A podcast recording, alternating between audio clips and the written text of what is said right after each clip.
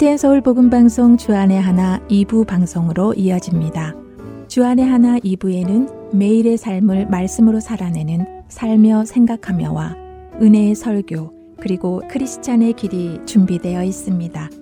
먼저 주님과 동행하는 성도의 삶 속에서 깨닫는 은혜를 나누는 시간 살며 생각하며로 이어집니다. 오늘은 아틀란타 봉사자 차동욱 성도가 진행합니다.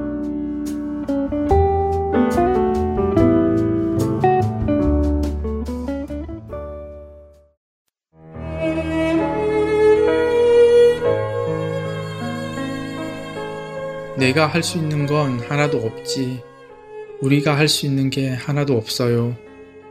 하나님을 믿기 시작한 지 얼마 되지 않은 저의 청년 시절, 어느 성경 모임에서 한 자매가 한숨을 쉬며 내뱉은 말입니다. 그때 그 자매의 말을 들으며 속으로 무슨 말이야? 아무리 힘든 일이 있어도 하나님께서 하시는 일이 있기는 하지만 우리가 스스로 해야 할 일이 얼마나 많은데 저런 가식적인 말 때문에 내가 항상 시험에 든단 말이지 하며 답답해 했던 기억이 떠오릅니다. 늦은 나이에 미국에 유학을 온 저는 하나님을 처음으로 알게 되었고 정년 모임을 나가며 많은 친절한 형제, 자매님들을 만나 생활하면서 교회 생활과 문화에 차츰 적응해 가고 있었던 때였지요. 당시 저는 스스로를 진정한 깨어있는 그리스도인이라고 생각하며 자부심을 가지고 생활했었습니다. 세례도 받게 되었고 금요 청년 모임에 빠지지 않고 매주 참석했었고 주일 예배도 토요 새벽 예배에도 빠지지 않았지요. 또 청년부에서는 총무라는 직책도 맡으면서 저 스스로도 그리스도인으로서 뭔가를 하고 있다는 자부심에 젖어 있었던 시절이었던 것 같습니다. 하지만 지금 돌이켜 그때를 생각해 보면 로마서 10장 2절과 3절의 말씀이 떠오릅니다. 내가 증언하노니 그들이 하나님께 열심히 있으나 올바른 지식을 따른 것이 아니니라. 하나님의 의를 모르고 자기의 의를 세우려고 힘써 하나님의 의에 복종하지 아니하였느니라. 돌이켜 보면 당시 저는 눈에 보여지는 지켜야 할 것들을 지킴으로 저 스스로가 올바른 신앙생활을 하고 있다는 것을 보여주고 싶었던 모습이 더 많았던 것 같습니다. 초신자인 저에게 청년부를 섬길 수 있는 직책을 준 청년 부원들에게 실망을 주지 않기 위해 그에 걸맞게 생활을 해야겠다는 다짐도 있었던 것 같습니다. 지금 생각하면 하나님을 사랑해서 하나님의 의를 찾았다기보다 다른 성도들에게 보여지는 저의 모습을 의식해서 행해왔던 것이 더 많았음을 고백하게 됩니다. 하나님 말씀을 향한 간절함이 부족했고 그저 복음을 전해 들었고 마음으로 예수님을 인정했으니 구원을 받았다고 생각하며 저를 택해 주신 하나님께 감사하면 저는 저의 도리를 충분히 하고 있다고 생각했었던 것 같습니다. 저의 그 어리석은 믿음은 저로 하여금 말씀을 통한 하나님과의 교제를 더디게 했습니다. 그 후 학업을 마치고 결혼을 하여 가정을 꾸미고 자녀들을 낳아 키우면서 저의 생활은 더욱 바쁘게 되었고 그 바쁜 세상의 삶 속에서 하나님을 진심으로 구하는 시간들은 점점 줄어갔습니다. 하나님과 교제하는 참된 신앙생활이 아닌 저 나름의 종교생활을 해나갔습니다. 하지만 믿음은 들음에서 나며 들음은 그리스도의 말씀으로 말미암는다고 로마서 10장 17절은 말씀하시지요. 믿음이 있다고 스스로 생각하며 세상 속에 바삐 살고 하나님과의 관계에는 소홀했던 저를 하나님께서는 그냥 내버려 두지 않으시고 그리스도의 말씀을 접할 수 있도록 이웃에 사는 아버지들의 성경 읽기 모임에 참석하게 문을 열어 주셨습니다. 그 시간을 통해 하나님을 더 자세히 알아가는 시간을 가지기 시작했고 모임에 참여하는 믿음의 선배들을 통해 하나님을 다시 만나게 되었고 마침내는 스스로 성경을 찾아 읽어가며 하나님과의 참된 교제를 시작하게 되었습니다. 수년이 흐른 지금 가끔씩 예전 그 자매가 성경 모임에서 나눈 말이 떠오릅니다. 우리가 할 수 있는 게 하나도 없어요. 어쩌면 아직 저는 하나님만 전적으로 매달려야 하는 절실하게 힘든 상황을 만나지 못해서 그런지 아니면 아직까지도 저의 삶은 제가 많은 역할을 해야 한다는 생각을 해서 그런지 모르지만 그 자매가 했던 고백이 잘 나오지는 않습니다. 하지만 이제 어렴풋이 그 자매가 했던 말의 의미가 무엇인지 이해가 가는 것 같기는 합니다. 아직까지 해결하기 어려운 상황을 만나거나 마음에 어려움이 있을 때 저는 저의 목소리에 귀 기울여 주시는 하나님께 아뢰기보다 이 상황들을 어떻게 해결할 수 있을까 저 자신에게 지혜를 구하며 행여 하나님께서 말씀을 통해 어떤 마음을 주시더라도 그 말씀은 나의 상황에 맞지 않아 하며 하나님께서 주시는 마음에 순종하기보다는 제 스스로 길을 찾으려 한 때가 많음을 회개하게 됩니다. 하나님을 향한 신뢰가 너무 부족한 저이지만 그럼에도 불구하고 저에게 영원한 생명으로 초청해 주시고 아내를 통해 저를 교회로 다시 돌아오게 하시고 다른 형제들을 통해 하나님께 가까이 갈 수 있게 인도해 주신 하나님께서 연약하고 어리석은 저의 믿음을 그냥 이대로 내버려 두지 않으실 것을 알기에 감사드립니다. 제가 끝까지 가야 할 믿음의 경주에서 지치지 않게 해주시고 제 삶의 소망이 하나님께로만 향하게 하시고 오직 하나님이 제 삶의 주관자 되시고 저의 구원이심을 고백하게 하셔서 저의 삶에서 일어나는 모든 좋은 일이나 힘든 일 속에서 하나님을 구하게 하셔서 언젠가는 내가 할 수 있는 건 하나도 없지, 우리가 할 수 있는 게 하나도 없어요. 라는 하나님을 향한 신뢰와 믿음의 고백이 제 입에서 나오게 되기를 소망합니다. 형제들아, 나는 아직 내가 잡은 줄로 여기지 아니하고 오직 한 일, 즉 뒤에 있는 것은 잊어버리고 앞에 있는 것을 잡으려고 표대를 향하여 그리스도 예수 안에서 하나님이 위에서 부리신 부름의 상을 위하여 달려가노라. 빌립보서 3장 13절 14절 말씀입니다.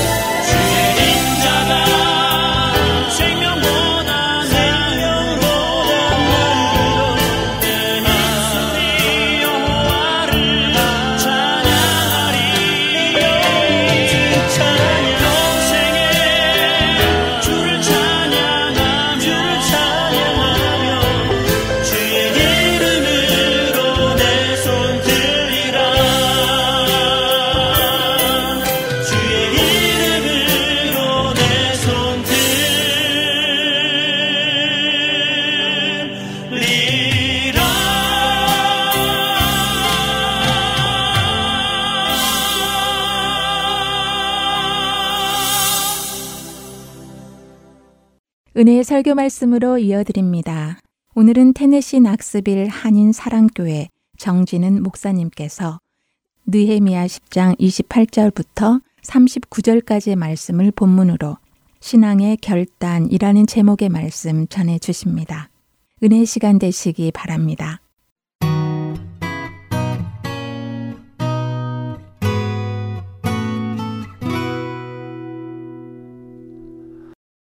어, 우리 지난 말씀을 한번 좀 잘 생각해 보면서 나아갔으면 좋겠어요.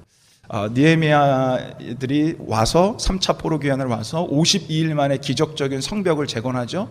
그 힘으로 이제는 그들이 외면이 아니라 그들의 내부를 갱신하고 다시 재건합니다. 그래서 그들이 그 힘으로 그 은혜로 하나님 말씀 앞에 서게 됐고 자기들이 지키지 못했던 초막절을 발견하게 돼서 초막절을 21일 동안 지키고 그렇게 지키며 찬양하고 예배했는데도 불구하고 부족하다고 하루 쉬고 또 말씀 앞에 나와서 말씀으로 또 이들이 예배가 회복되고 찬양이 회복되는 일이 일어납니다. 특별히 이들은 말씀을 통해서 그들이 뭐가 잘못했는지, 그들의 죄가 무엇이었고, 그들의 부족이 무엇이었는지 말씀으로 발견하고요. 그리고 그럼에도 불구하고 그들을 사랑하시고 그들에게 은혜를 베풀어 주시는 긍휼의 하나님을 만납니다. 그리고 그들이 뭘 하죠? 그들이 회개를 합니다. 말씀 앞에 죄를 깨닫고 그 죄를 용서하시고 긍휼을 베푸시는 하나님의 사랑 때문에 회개합니다. 회개해라 회개해라 회개해라 해서 하지 않고요. 말씀을 통해서 죄를 발견하고 십자가 지실 만큼 사랑이 하나님을 깨달으니 하지 말래도 합니다. 가슴을 치며 합니다. 통곡하며 합니다. 그리고 그들의 마지막 구장에 그들이 결단을 합니다. 한번 봐보세요. 자, 우리 한번 같이 읽겠습니다. 시작. 우리가 이 모든 일로 말미암아 이제 견고한 언약을 세워 기록하고 우리의 방백들과 레이 사람들과 제사장들이 다 임봉하나이다 하였느니라. 아, 여러분 봐보세요.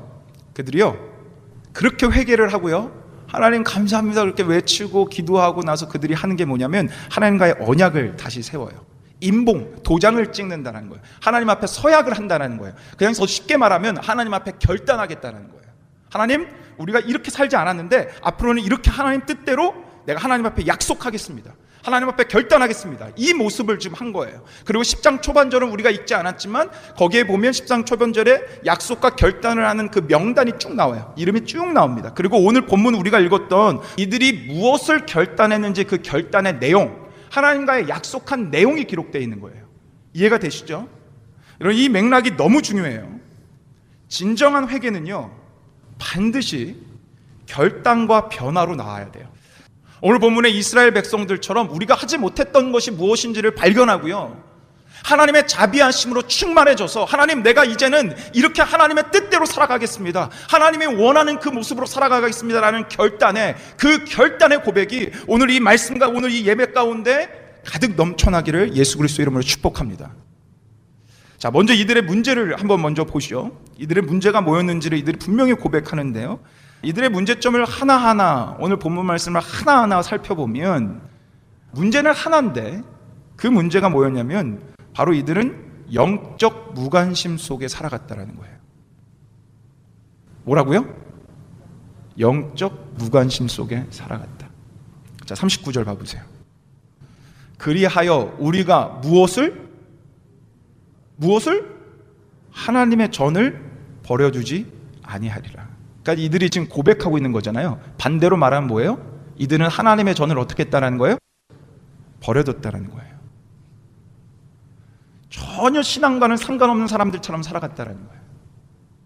영적인 무관심 속에서 전혀 하나님과는 상관없는 삶을 살아가고 있다는 거예요. 그리고 그들이 어떤 영적 무관심을 살아갔는지를 고백하는 게 위인데요. 31절 한번 봐보세요. 이들이 지금 뭘 지키겠다고 고백하죠?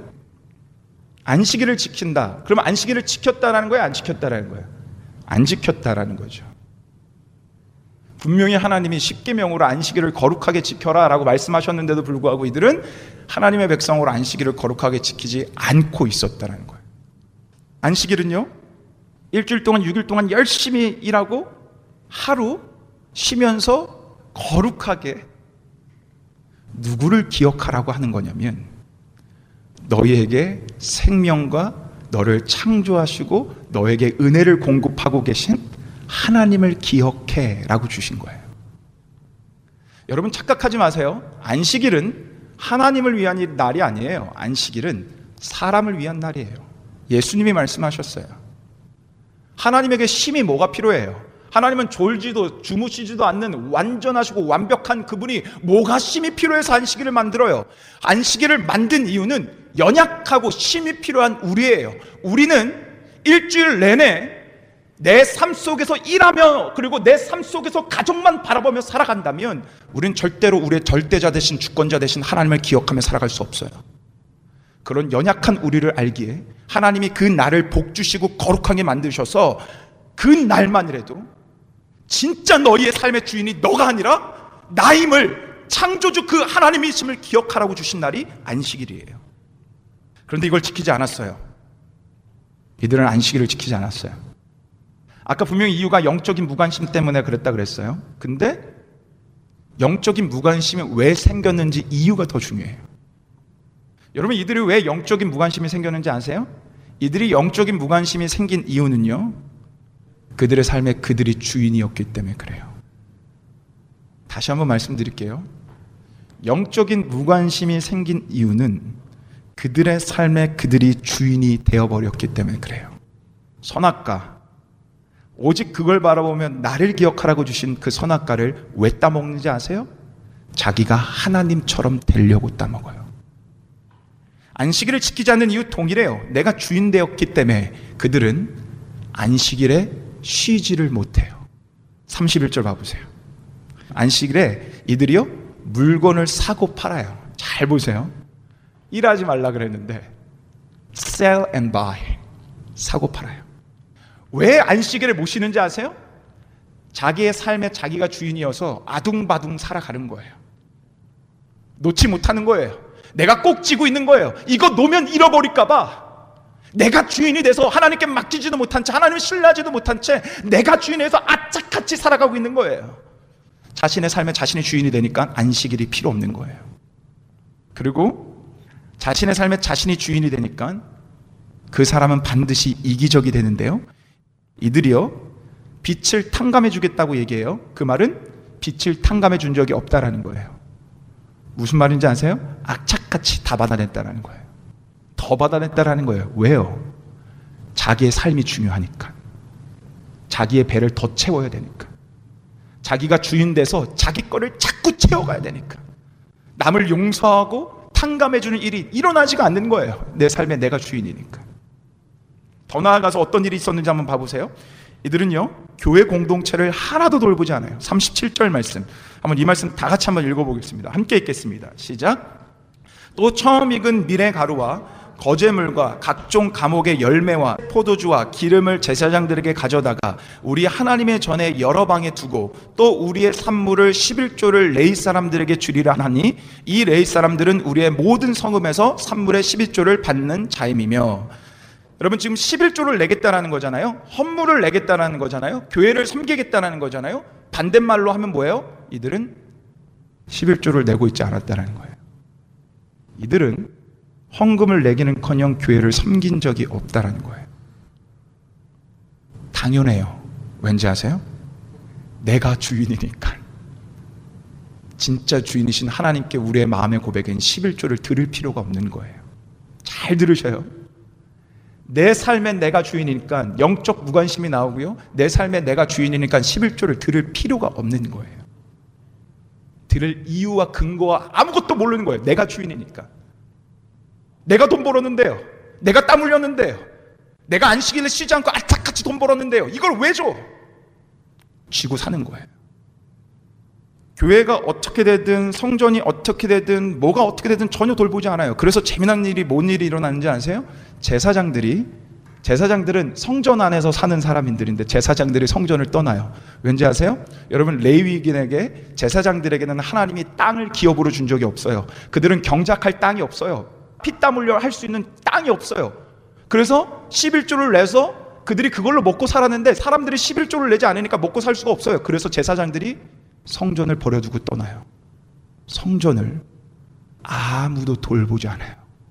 그 성전이 불타 없어졌던 성전이 70년 만에 재건됐는데 아무도 돌보지 않아서 그 성전은 금이 가고 풀이 자라고 폐허가 돼 버렸어요. 오늘 그들이 삶을 결단하는 거예요. 이제는 내 중심에서 돌이켜서 이제는 하나님 중심으로 살아가겠습니다. 그전에는 내가 내 삶의 주인이었는데 그 삶을 돌이켜서 이제는 진짜 내 삶의 주인이신 하나님 중심으로 살아가겠습니다. 신앙의 터닝 포인트가 바로 오늘 본문 말씀이에요. 여러분과 반드시 제가 기억해야 되는 두 가지가 있습니다. 첫 번째는 이들이 하는 결단의 시점이에요. The time of decision. 제가 분명히 여러분에게 말씀드렸어요. 이들의 결단하는 이 시간은 이들이 하나님의 은혜를 깨닫고 난 후라고. 이들은 지금 하나님이 무서워서 하나님 앞에 약속하고 벌벌 떨면서 결단하고 있는 거 아니에요. 하나님 내가 이렇게 살아가겠습니다. 하나님 내가 이렇게 살아갈 테니까 나 축복해 주세요 하고 있는 거 아니에요. 미신적으로 하고 있는 거 아니에요. 이들은 지 멋대로 살아가고 있었어요. 그러다가 놀라운 하나님의 은혜를 깨닫고 나를 얼마나 사랑하시는지 그 하나님의 은혜를 깨닫고 그들 스스로 하나님 앞에 결단하는 거예요. 우리의 결단은 이 시점으로 가는 거예요. 하나님의 은혜를 깨달은 자는 결단할 수밖에 없고요. 여러분과 제가 이 말씀을 그대로 적용한다면 여러분 안에 제 안에 이 놀라운 은혜를 깨닫는 그 은혜의 정말 역사가 있다면 여러분의 삶에는 이 결단이 수반돼야 된다는 얘기예요. 두 번째요. 우리가 기억해야 되는 두 번째가 있어요. 이 결단의 반복이에요. 어, 여러분 잘 들으세요. 이스라엘 백성이 잘못해서 하나님이 쳐셔서 그들이 바벨론으로 끌려가요. 그때 예루살렘 성전이 완전히 무너져요. 불타 없어져요. 그리고 70년 만에 돌아옵니다. 1차 포로기한이 있어요. 수르바벨을 통해서. 불타 없어졌던 예루살렘 성전이요. 그 1차 수르바벨을 통해서 돌아와서 70년 만에 그 땅에 다시 성전을 재건합니다. 에스라서에 그 기록되어 있는데요. 그들이 울면서 기뻐해요. 통곡하며 기뻐해요. 그들의 예배가 회복됐어요. 성전이 회복이 되니까. 그들이 하나님을 찬양해요. 안식일을 지켰어요. 성전 앞에 나와서 예배했어요. 섬겼어요. 그런데 몇십 년이 지나고 나서 그들은 또 성전을 등하시하고 자신의 삶으로 돌아가요. 그래서 2차 포로 기한이 학자 에스라를 통해서 일어나요. 몇십 년 후에 다시 2차 포로 기한을 일으켜서요. 에스라 때 오늘 본문하고 동일한 역사가 일어나요. 사람들이 회개를 하고 우리의 잘못을 고백하고 내가 다시 하나님을 섬기겠습니다. 내 삶의 주인이 내가 아니라 하나님으로 하겠습니다. 완전한 개혁이 일어나요. 그리고 오늘 본문은 그 개혁이 일어난 지 정확하게 11년에서 13년 후예요. 근데 그렇게 결단했던 그들은 또 무너져 있어요. 또 내 삶의 내가 주인이에요. 오늘 이들이 스스로 언약하고 스스로 도장 찍고 난리가 나요. 두 장 뒤인 13장에 12년 뒤 니에미아가 다시 가보니 성전은 또 폐허가 되어 있어요. 풀이 자라 있어요. 성전이 먼지 구덩이가 되어 있어요. 왜 그럴까요? 왜냐하면 우리는 아직인 세상을 살아가기 때문에 그래요. 저는 여러분이 성경을 이렇게 봤으면 좋겠어요. 오늘 본문만 보고 이 본문을 해석하는 게 아니라 전체적인 성경을 이끌어 오시는 하나님의 역사를 보며 봤으면 좋겠어요.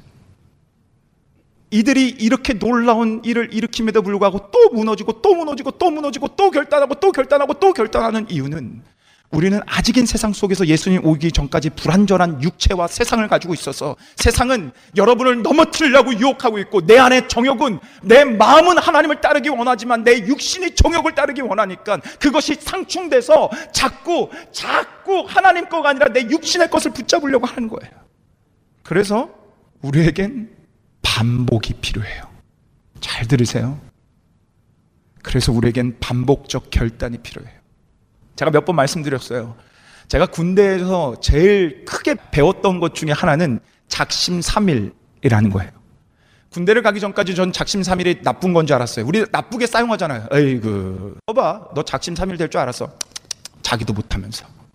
작심삼일 우리는 나쁘게 생각해요. 전 그때까지만 나쁜 줄 알았어요. 그런데 거기서 개념이 바뀐 건 어차피 여러분 이 세상에서 신실하신 분은 우리 하나님 한 분밖에 안 계시고요. 여러분과 저는 신실하지 않아요. 여러분이 하나님인 척하지 마세요. 여러분이 예수님인 척하지 마세요. 여러분이 신실할 수 있다라고 착각하지 마세요. 여러분은 넘어질 수밖에 없어요. 죄송하지만 여러분 그럴 수밖에 없어요. 어디서 하나님 척을 하세요? 그러면 작심삼일 하면 돼요. 하다가 넘어지면 다시 일어나서 또 작심삼일 하면 돼요. 문제는 안 하는 게 문제지. 작심삼일을 반복하는 건 인간에게 하나도 문제가 되지 않아요. 저는 오늘 여러분들이 반복적으로 하는 결단이 일어났으면 좋겠어요. 만약에 하나님이 그걸 용납하지 않으셨다면 70년 만에 돌아와서 놀라운 영광을 본 이들은 과연 하나님 앞에 살아갈 수 있었을까요? 저 오늘 여러분과 제가요, 오늘 이 말씀을 붙잡고 반복적인 remind, 반복적인 결단을 하며 나아가는 시간이 됐으면 좋겠어요. 여러분 예배가 뭐라고 생각하세요? 예배는요, 구원받은 백성이 우리의 구원자이시고 창조주이신 그 하나님 앞에 나아가 그분을 찬양하는 시간이에요. 근데요, at the same time, 예배는 그 구원자이신 하나님, 안식일인 이 주일날, 지난 6일 동안 내가 내 삶의 주인이었습니다. 하나님이 주인이었는데, 내 삶에 하나님을 생각하며 살아가지 못했습니다. 내 삶의 중심이 나였습니다. 내가 다시 시선을 돌이켜서 저 하나님 십자가 바라보며 살아가겠습니다를 결단하는 시간이 예배예요. 여러분의 every week Sunday에는 하나님을 찬양하는 시간과 동시에 여러분의 마음을 결단하는 안식일의 참된 의미가 회복되어야 되는 거예요. 그래서 저는 이 결단의 방법이 일어났으면 좋겠어요. 사랑하는 여러분, 하나님은 여러분을 너무나 사랑하십니다. 그래서 우리가 죄인 되었을 때에 하나님의 독생자 아들을 십자가 앞에 희생하면서 우리에게 선언합니다. 내가 이토록 너를 사랑한다. 그리고 이 사랑 앞에서 어느 누구도 너를 끊을 수 없단다. 내가 너를 고아처럼 내버려 두지 않고 너와 영원히 함께하기 위해 내 성령을 너에게 보내줄 거다. 내가 끝날까지 너와 함께하면 너를 지켜줄 거다. 이 하나님의 음성을 믿으십니까? 믿으십니까? 이 은혜가 깨달아지십니까?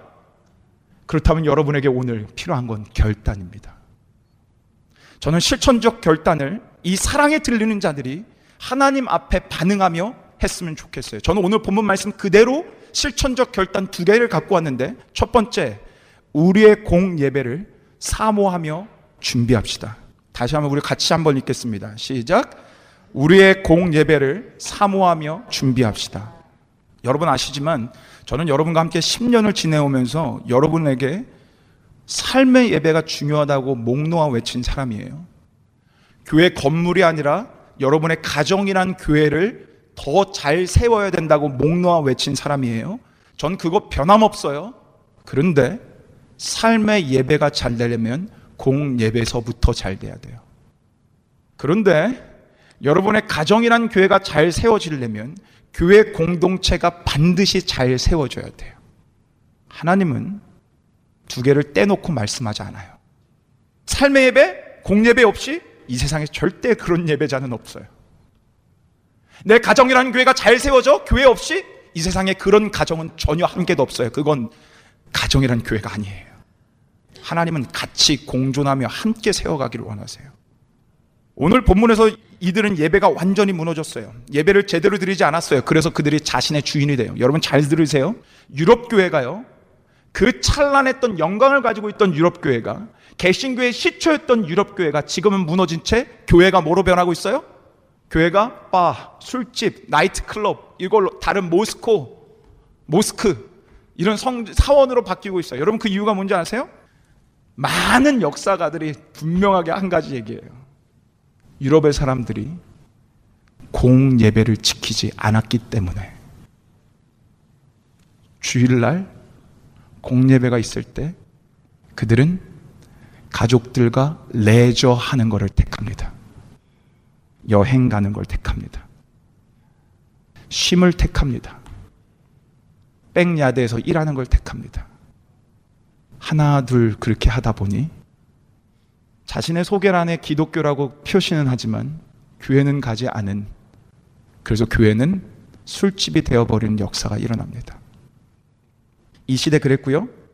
여러분과 제가 살아가고 있는 뉴 노멀 시대는 케이오스의 시대로 더 어려운 시대를 살아가고 있어요. 여러분과 저는요, 팬데믹으로 인해서 교회를 안 나갔던 습성이 여전히 대면 예배로 회복한 지 6개월이 지났음에도 여전히, 여전히 남아있어요. 뉴노멀이라는 단절의 시대를 살아가다 보니까 여전히, 아니, 더 심하게 개인주의화가 돼가고 있어요. 내 삶의 중심이 내가 되고 있어요. 오늘 본문 말씀을 2500년 전, 3000년 전의 역사라고 보지 마세요. 오늘 본문의 역사는 오늘의 역사예요. 집에서 혼자 예배, 온라인으로 예배하면 된다고요? 저는 성경의 때보다 더, 지난 유럽 때보다 더 큰 챌린지에 놓여있는 시대가 이 시대라고 생각해요. 우리 1년 6개월 동안 들여봐서 알잖아요. 그 예배가 제대로 드려지는지. 지난 초하루 예배가 저는 얼마나 감사하고 좋았는지 몰라요. 진짜 적은 인원 모였어요. 정말 작은 인원 모였어요. 근데 하나님의 예배당에 나와서 함께 찬양하고 기도하는 게 너무 행복하더라고요. 우리에게는 아직도 습성이 있고요. 아직이라는 세상을 살아가고 있다 보니까 어려서부터 내가 교회 나오는 사람이었지만 여전히, 여전히 여러분들은 귀찮아요. 여전히 싫어요. 아니, 뭐 칭찬해서 마땅하죠. 왜냐하면 이 주일날 이 교회 와서 여러분이 예배한다는 것 정말 대단한 거죠. 그런데 언제까지 그거 하나만에 만족할 거예요. 오늘 제가 여러분에게 이 얘기를 하는 건 어린 아이에서 벗어나 성숙한 사람이 되라는 거예요. 성숙한 예배자가 되라는 거예요. 오늘 이 얘기를 하는 건 어린아이에서 머물다가 바깥으로 티 나가는 사람들이 아니라 성숙한 예배자가 돼서 우리도 정말 이 말씀의 결단처럼 또 하자는 거예요. 잃어버려도 넘어져도 또 하자는 거예요. 성숙한 예배자가 제발 되자는 거예요. 그래서 여러분에게 정말 부탁하고 싶은 건 여러분 성숙한 예배자가 됩시다. 제가 왜 매일 금요일마다 여러분에게 주보를 보내는지 아세요? 여러분 준비하라는 거예요. 그날의 말씀이 뭔지, 그날의 신앙 고백이 뭔지 준비하라는 거예요. 제가 앤리스트 최소한의 여러분에게 바라는 게 있어요. 저는 바라는 건 토요일 날 저녁에 여러분의 집이 여러분의 가정이 아이들에게 서로에게 내일 주일이야 라고 얘기하는 가정 됐으면 좋겠어요. 토요일 저녁에 아이들을 sleepover 시키지 않았으면 좋겠어요. 어떻게 토요일 날 sleepover를 시켜요, 애들을? 내일 그 다음날 예배인데. 그것까지 오케이. 근데 at least 여러분의 주일 아침이 바뀌었으면 좋겠어요. 주일 아침에 최소 기도하며 내가 진짜 왜 예배를 해야 되는지 스스로 다시 한번 묵상하며 다시 한번 예배를 나가려고 하는 사모하는 마음으로 어린아이와 같은 예배 말고 늦게 터덕터덕 나와서 그 나온 것만으로도 어디야라고 생각하는 그 합리화와 핑계 벗어버리고 이제는 여러분의 신앙의 연수가 얼마나 됐는데 이제는 성숙한 예배자가 그 예배자로 쓰겠다는 결단이 오늘 이 시간에 일어났으면 좋겠어요. 그리고 제가 여러분에게 분명한 실천적 분명한 한 가지를 얘기하고 싶어요. 오늘 10장 28절 한번 봐보세요. 오늘 10장 28절을 보면 이들이 서약을 하는데요. 하나님 앞에 결단을 하는데요. 온 가족이 함께 나와요. 아들이 딸이 뭘 안다고. 얘네가 지금 뭘 서약하는지 뭘 결단하는지 뭘 안다고. 가족과 함께 나와요. 여호수아가 결단하는데 이렇게 결단해요. 나와 내 집은 여호와 하나님을 섬기겠다. 결단은 서원은 신앙은 가족의 것이지 나만의 것이 아니에요. 내가 이 결단으로 가족을 돌보는 건 책임과 의무지 자유가 아니에요. 여러분 제가 분명히 여러분에게 말씀드릴게요. 여러분 왜 아이들에게 공부시키는지 아세요? 아이들에게 공부시키는 이유는 공부가 의무이기 때문에 그래요. 고등학교까지는 싫어도 가야 되는 게 고등교육의 의무이기 때문에 가야 보내요. 신앙은요. 아이들에게 신앙의 자유가 있다라고 생각하십니까? 성경은 신앙의 자유가 없음을 말씀합니다. 같이 나옵니다. 애들에게 자유하게 자유하게 세상이 하는 얘기지. 성경은 자유가 없다라고 말씀합니다. 왠지 아세요? 여러분의 자녀는 죄를 갖고 있는 죄인이기 때문에 그래요. 여러분의 자녀는 교회 나갈래, 게임할래, TV 볼래. 게임과 TV를 선택하는 죄인이기 때문에 그래요. 나도 어른인데 이겨내기 어려운 걸 아이들이 스스로 극복하기를 원하신다고요? 여러분의 의무를 다하십시오. 그래서 최소한 주일 아침에 저는 가족들이 함께 모여서 아침밥을 먹으면 우리 한시에 배잖아요. 얼마나 좋아요. 아침밥을 먹으면서 가족끼리 그런 얘기 했으면 좋겠어요. 예준아, 오늘 교회 나가는 날이야. 오늘 주일이야. 주일이 무슨 날이지? 하나님 예배하는 날. 왜 예배하지? 너를 구원하시고, 너를 사랑하시고, 너를 지으시고, 너에게 은혜 베푸시는 그 주인이신 하나님을 찬양하는 날. 주일 아침에. 차를 타고 오면서, 오늘 무슨 날이야? 어떻게 해야 돼? 이게 아니라, 오늘 결단이에요. 저는 오늘 이 결단을 여러분에게 말씀드려요. 예배는 결단이에요. 반복해도 좋아요. 근데 오늘 결단하고 돌아가세요. 온라인은 지금 하고 있는 저 먼 곳에 있는 분들을 위한 거예요. 어쩔 수 없이 아픈 사람들을 위한 거예요. 여러분이 온라인을 선택하지 마세요. 여러분의 선택 상황에서 온라인을 없애세요. 저는 오늘 그 결단이 일어났으면 좋겠어요. 우리 한번 두 번째 같이 읽겠습니다. 시작. 교회 공동체를 섬기려는 마음 회복하기. 제가 말씀드렸어요. 마음을 회복하라는 거. 저도 여러분들에게요. 교회 나와서 죽도록 충성하라고 말씀하는 목사 아니에요. 한 번도 그렇게 여러분한테 바래본 적도 없고요. 그렇게 얘기해 본 적도 없어요. 교회는 섬기는 곳이에요. 그런데 여러분의 마음이 회복되길 원합니다. 왠지 아세요? 여러분의 마음 속에서는 내가 아니라 제가 섬기길 원하기 때문에. 여러분의 마음 속에서는 이건 내가 아니라 제가 해야 된다고 생각하기 때문에 여러분의 마음이 회복되길 원합니다. 오늘 이 말씀 그대로 은혜를 아신다면 여러분이 실패해도 오늘 결단하고 돌아가십시오. 넘어져도 반복적으로 결단하고 가십시오.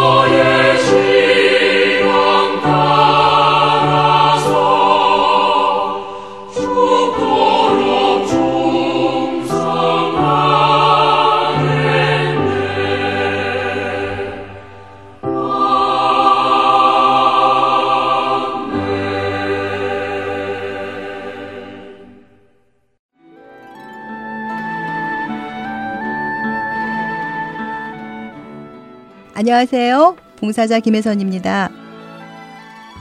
매주 금요일마다 CD를 각 지역으로 배송해 드리는데요. 최근 CD를 받지 못하시는 분, 파손된 CD를 받으시는 분들이 많다는 소식을 들었습니다. 매주 만들어지는 CD에는 많은 분들의 정성이 담겨 있고 예수 그리스도의 복음이 담겨져 있습니다. CD가 잘 전달이 되지 않을 때 저희 또한 마음이 너무 아픈데요. 혹시 CD를 받지 못하셨거나 부서진 CD를 받으셨을 때에는 저희에게 연락을 주세요. 사무실 전화번호 602-866-8999입니다.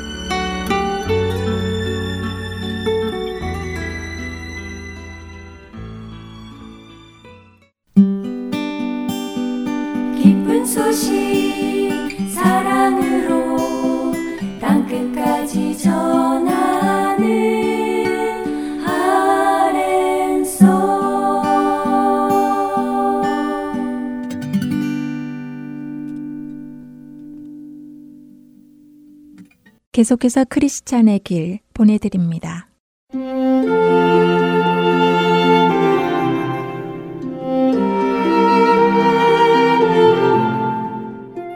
애청자 여러분 안녕하세요. 전 번연의 철로 역정이라는 책을 토대로 그리스도인의 삶을 나누어 보는 프로그램 크리스천의 길 진행의 민경훈입니다. 지난 시간 우리는 좁은 문을 향하는 그 길에서 세상의 지혜자를 만나 미혹당한 크리스찬을 보았습니다.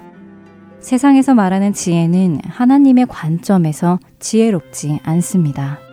세상에서 말하는 각종 교훈과 지혜에 미혹당하지 않고 하나님의 말씀을 중심으로 살아가는 우리 모두가 되기를 소원합니다. 이렇게 잠시 미혹을 당해 구원을 향한 여정에서 벗어났지만 전도자의 도움으로 다시 바른 길로 들어선 크리스찬은 미혹당한 것을 반성하며 주님의 은혜와 긍휼에 의지해서 다시 길을 떠납니다. 이제부터는 도중에 만나는 어느 누구에게도 말을 걸지 않았고 혹 누가 그에게 말을 걸어와도 대답조차 하지 않으며 자신의 길을 갑니다. 그리고 결국 좁은 문에 도착하지요. 크리스찬이 좁은 문에 다가가자 어디선가 화살이 쉴 새 없이 날아옵니다. 그 화살은 바로 악마와 그의 부하들이 쏘는 화살이었죠. 좁은 문 위에는 두드리라 그러면 열릴 것이니라 라는 글귀가 적혀 있었습니다. 크리스찬이 화살을 피해 급히 문을 두드리자 문이 열리고 한 사람이 나오는데요. 그 사람의 이름은 영어로는 goodwill, 한국어로는 번역본에 따라 선의 혹은 호의라고 소개가 됩니다. 언뜻 이 선의라는 인물은 무엇을 의미하는지 쉽게 다가오지 않습니다. 철로역정은 신앙의 여정에서 만나는 모든 관념이나 생각, 가치관이나 성격뿐 아니라 성경의 말씀, 또 실제적인 복음 전도자나 성도들, 그리고 성령님까지도 의인화해서 표현하기 때문에 우리의 상상력을 많이 동원해야 하는데요. 좁은 문에서 나타난 이 선의라는 인물은 성도를 향한 하나님의 선하신 뜻을 의미하는 것으로 보입니다. 선의라는 인물은 좁은 문에까지 온 크리스천을 쏟아지는 화살을 피해 급히 좁은 문 안으로 끌어들입니다. 그리고는 크리스천과 대화를 나누는데요. 대화 속에서 선희 씨는 어떻게 크리스천이 이 길로 오게 되었는지, 무엇을 찾아왔는지, 또 오는 길에는 어떤 일들이 있었는지를 묻습니다. 크리스천은 선희 씨의 질문에 일일이 답을 하며 특별히 자신이 세상의 지혜자에게 속아 합법지를 찾아간 것을 후회하고 또한 부끄럽게 생각하고 있다고 고백하지요. 자신은 어리석고 용기가 없어 옳은 길에서 떠나 죽음의 길로 미혹되어 갔기에 죽어 마땅한 자였다고 고백합니다. 그런 크리스천에게 선희 씨는 말해줍니다. 크리스천 씨, 당신이 이곳에 오기 전까지 어떤 일을 했건 우리는 상관하지 않습니다. 주님께서는 내가 결코 내쫓지 아니하리라 라고 약속하셨기 때문이에요. 이제 당신이 가야 할 길을 가르쳐 드리겠습니다. 라고 말하지요.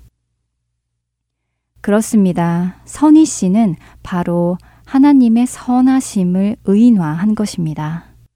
우리 모두는 죄인입니다. 이사야서 53장 6절의 말씀처럼 우리는 다 양 같아서 그릇 행했고 각기 자기 길로 갔지만 그런 우리에게 하나님께서는 우리 각자의 죄를 묻지 않으시고 우리의 모든 죄악을 하나님의 어린 양이신 예수 그리스도께 담당하게 하셨지요. 예수님께서는 가늠하다 현장에 잡혀온 여인에게 너를 정죄하지 아니하노니 가서 다시는 죄를 범하지 말라라고 요한복음 8장 11절에서 말씀하십니다. 분명 그녀에게는 죄가 있었지만 예수님은 과거의 죄를 묻지 않으시고 과거의 죄를 정죄하지 않는다고 하십니다. 과거가 중요한 것이 아니라 이제부터가 중요한 것이지요. 또한 예수님은 요한복음 6장 37절에서 아버지께서 내게 주시는 자는 다 내게로 올 것이요. 내게 오는 자는 내가 결코 내쫓지 아니하리라 라고 약속해 주십니다. 우리의 죄가 주홍같이 붉을지라도 그분은 회개하며 주 앞에 나아오는 자를 거절하지 않고 받아주시고 그 사람의 과거의 죄를 묻지 않으시고 새 생명을 주시고 새로운 피조물로 살아가게 하십니다. 이것이 하나님의 선하심이며 철로역정에서는 선희 씨로 의인화된 것이지요. 선희 씨는 크리스천에게 이제 좁은 문으로 들어왔으니 이제부터는 이 좁은 문에서 이어지는 좁은 길을 가라고 설명해 줍니다. 이 길은 이전에 많은 신앙의 조상들과 선지자들, 그리고 예수 그리스도의 제자들이 걸어간 길임을 알려주지요. 그런데 크리스천은 그 좁은 길을 가기 전엔 한 가지 해결하고 싶었던 것이 있었습니다. 바로 그의 등에 있는 짐을 벗는 것이었죠. 크리스천은 선희 씨에게 언제 이 짐을 벗을 수 있는지, 자신의 등에 있는 이 짐을 벗을 수 있게 도와줄 수는 없는지 물어봅니다. 선희 씨는 비록 지금 당장 무겁더라도 구원의 장소에 이를 때까지 참고 그대로 가라고 말해주지요. 구원의 장소에 다다르면 그 무거운 짐이 저절로 등에서 떨어져 나갈 것이라고 설명해 줍니다. 끝으로 선희 씨는 이 좁은 길을 따라가다 보면 해석자라는 사람의 집이 나올 것인데 그 집에 꼭 들려서 해석자 씨도 만나보라고 권면해 줍니다. 해석자가 여러 가지 놀라운 것을 보여줄 것이라는 말과 함께요. 선희 씨의 말에 용기와 위로를 얻은 크리스천은 좁은 길을 따라 걸어갑니다. 그러자 정말 선희 씨의 말대로 한 집이 나왔지요. 크리스천은 자신이 선희 씨의 소개로 이 집에 오게 되었다며 인사를 했고 해석자는 크리스천을 자신의 집으로 드립니다. 그리고는 여러 가지 유익한 것을 보여주겠다고 하지요. 이 해석자는 영어로 인터프리터라고 소개하고 있는데요. 신앙의 여정 속에서 일어나는 일들을 이해하기 쉽게 설명해주는 존재를 의미하는 것 같습니다. 하나님께서 주시는 지혜라고 볼 수도 있을 것 같고요. 혹은 지혜로 우리를 깨닫게 해주시는 성령님을 지칭할 수도 있을 것 같습니다. 이런 신령한 지혜가 우리 안에 있으면 삶 속에 일어나는 일들을 그냥 지나치지 않고 영적으로 해석하며 올바른 신앙의 길로 가게 될 것입니다. 자, 이렇게 해석자는 크리스천에게 먼저 초상화 하나를 보여주는데요. 초상화 안에 있는 인물은 이렇습니다. 두 눈은 하늘을 향해 올려다보고 있고 아주 훌륭한 책을 손에 쥐고 있으며 그의 입술에는 진리가 쓰여 있고 그의 등 뒤에는 온 세계가 펼쳐져 있는 한 사람이 그려져 있었지요. 또 그의 머리에는 황금 면류관이 있었는데요. 해석자는 이 초상화의 인물이 바로 크리스천이 가려고 하는 그 집의 주인이며 이제부터 크리스천이 가야 하는 길을 인도하실 유일한 인도자라고도 소개합니다. 크리스천은 앞으로 이 좁은 길을 가며 많은 어려움을 겪을 것인데 그 어려움을 극복하게 해주고 사망의 길에 빠지지 않고 바른 길로 인도해 주실 분이기에 이 초상화의 주인을 주의 깊게 보고 기억하라고 해줍니다. 이 초상화의 주인공은 누구일까요? 히브리서 12장 2절은 우리의 믿음의 경주를 해나갈 때 믿음의 주요 또 온전하게 하시는 이인 예수를 바라보자 라고 하십니다. 신앙의 길에서 어려운 일을 당할 때에 우리 앞에 가신 예수님의 발자취를 따라가야 우리도 그분이 계신 곳에 도달할 수 있기 때문이죠. 우리의 삶 속에서 우리는 종종 길을 잃고 헤맬 때가 있습니다. 어디로 가는 것이 주의 뜻인지, 무엇을 하는 것이 주의 뜻인지 명확히 알지 못할 때도 있지요. 그럴 때 우리는 우리보다 앞서 가신 예수님을 바라보아야 합니다. 그분은 어려울 때에 어떤 길을 선택하셨는지, 어떻게 흔들리지 않고 하나님의 뜻을 이루실 수 있었는지, 우리의 본이 되시는 예수님을 바라보며 가야 하는 것입니다. 초성화를 본 후 해석자는 크리스천을 데리고 넓은 방으로 갑니다. 그 방은 매우 넓은 객실이었는데 마치 한 번도 청소를 하지 않은 것처럼 온통 먼지로 가득했지요. 방에 들어가자 해석자는 하인을 불러 그 방을 청소하도록 시켰는데 어찌나 먼지가 많이 일어나는지 입을 가리고도 기침이 콜록콜록 나오다 못해 질식할 정도였지요. 해석자는 하녀를 불러 먼지가 가득 날리는 방에 물을 뿌리도록 시킵니다. 하녀가 물을 뿌리자 먼지는 금세 가라앉고 방은 말끔히 청소가 되었지요.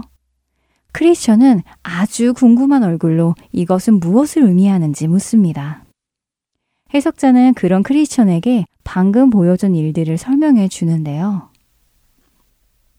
이 넓은 방은 인간의 원죄와 더럽고 부패한 것들이 가득 찬 우리의 내면, 곧 마음을 의미한다고 했습니다.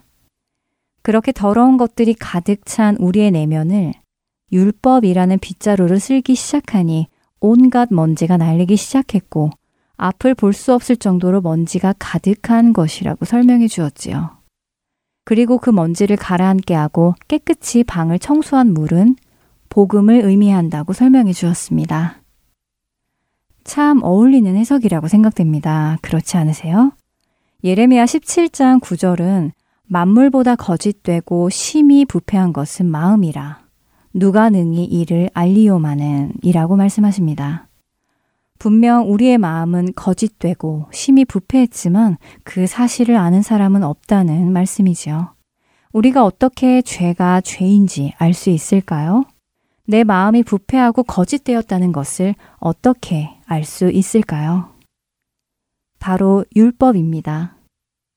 로마서 3장 20절은 율법으로는 죄를 깨달음이니라 라고 말씀하시고 5장 13절은 죄가 율법 있기 전에도 세상에 있었으나 율법이 없었을 때에는 죄를 죄로 여기지 아니하였느니라 라고 말씀하시지요. 또 로마서 7장 7절은 율법으로 말미암지 않고는 내가 죄를 알지 못하였으니 라고 말씀하십니다.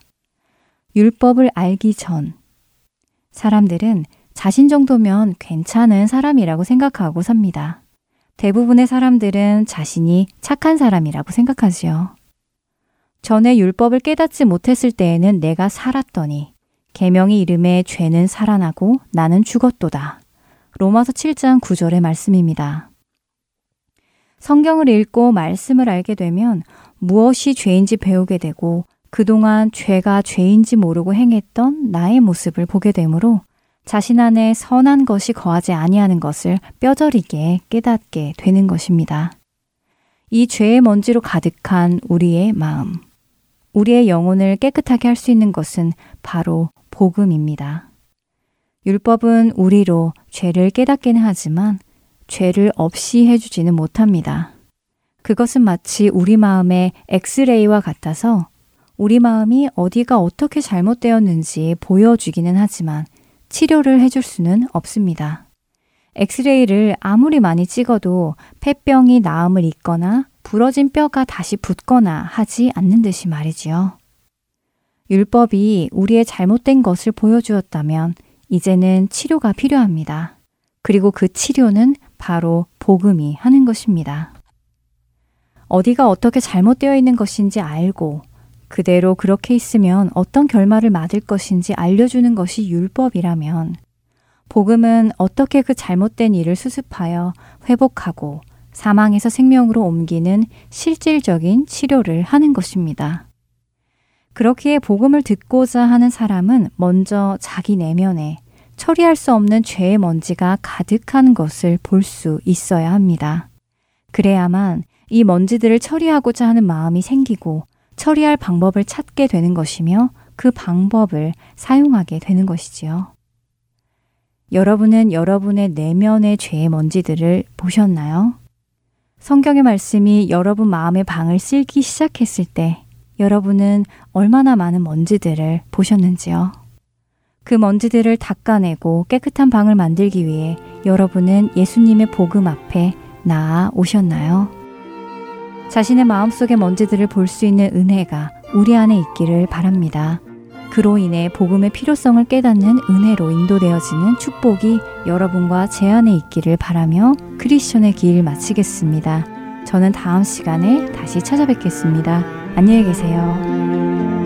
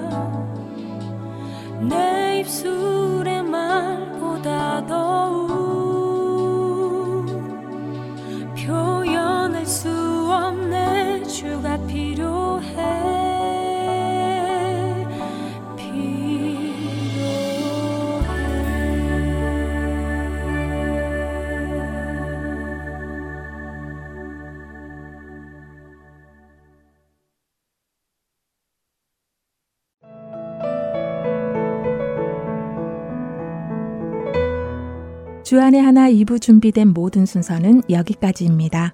계속해서 주안의 하나 3부로 이어집니다. 주님의 말씀을 더 알아가는 시간 되시길 소망합니다. 저는 다음 시간에 다시 찾아뵙겠습니다. 안녕히 계세요.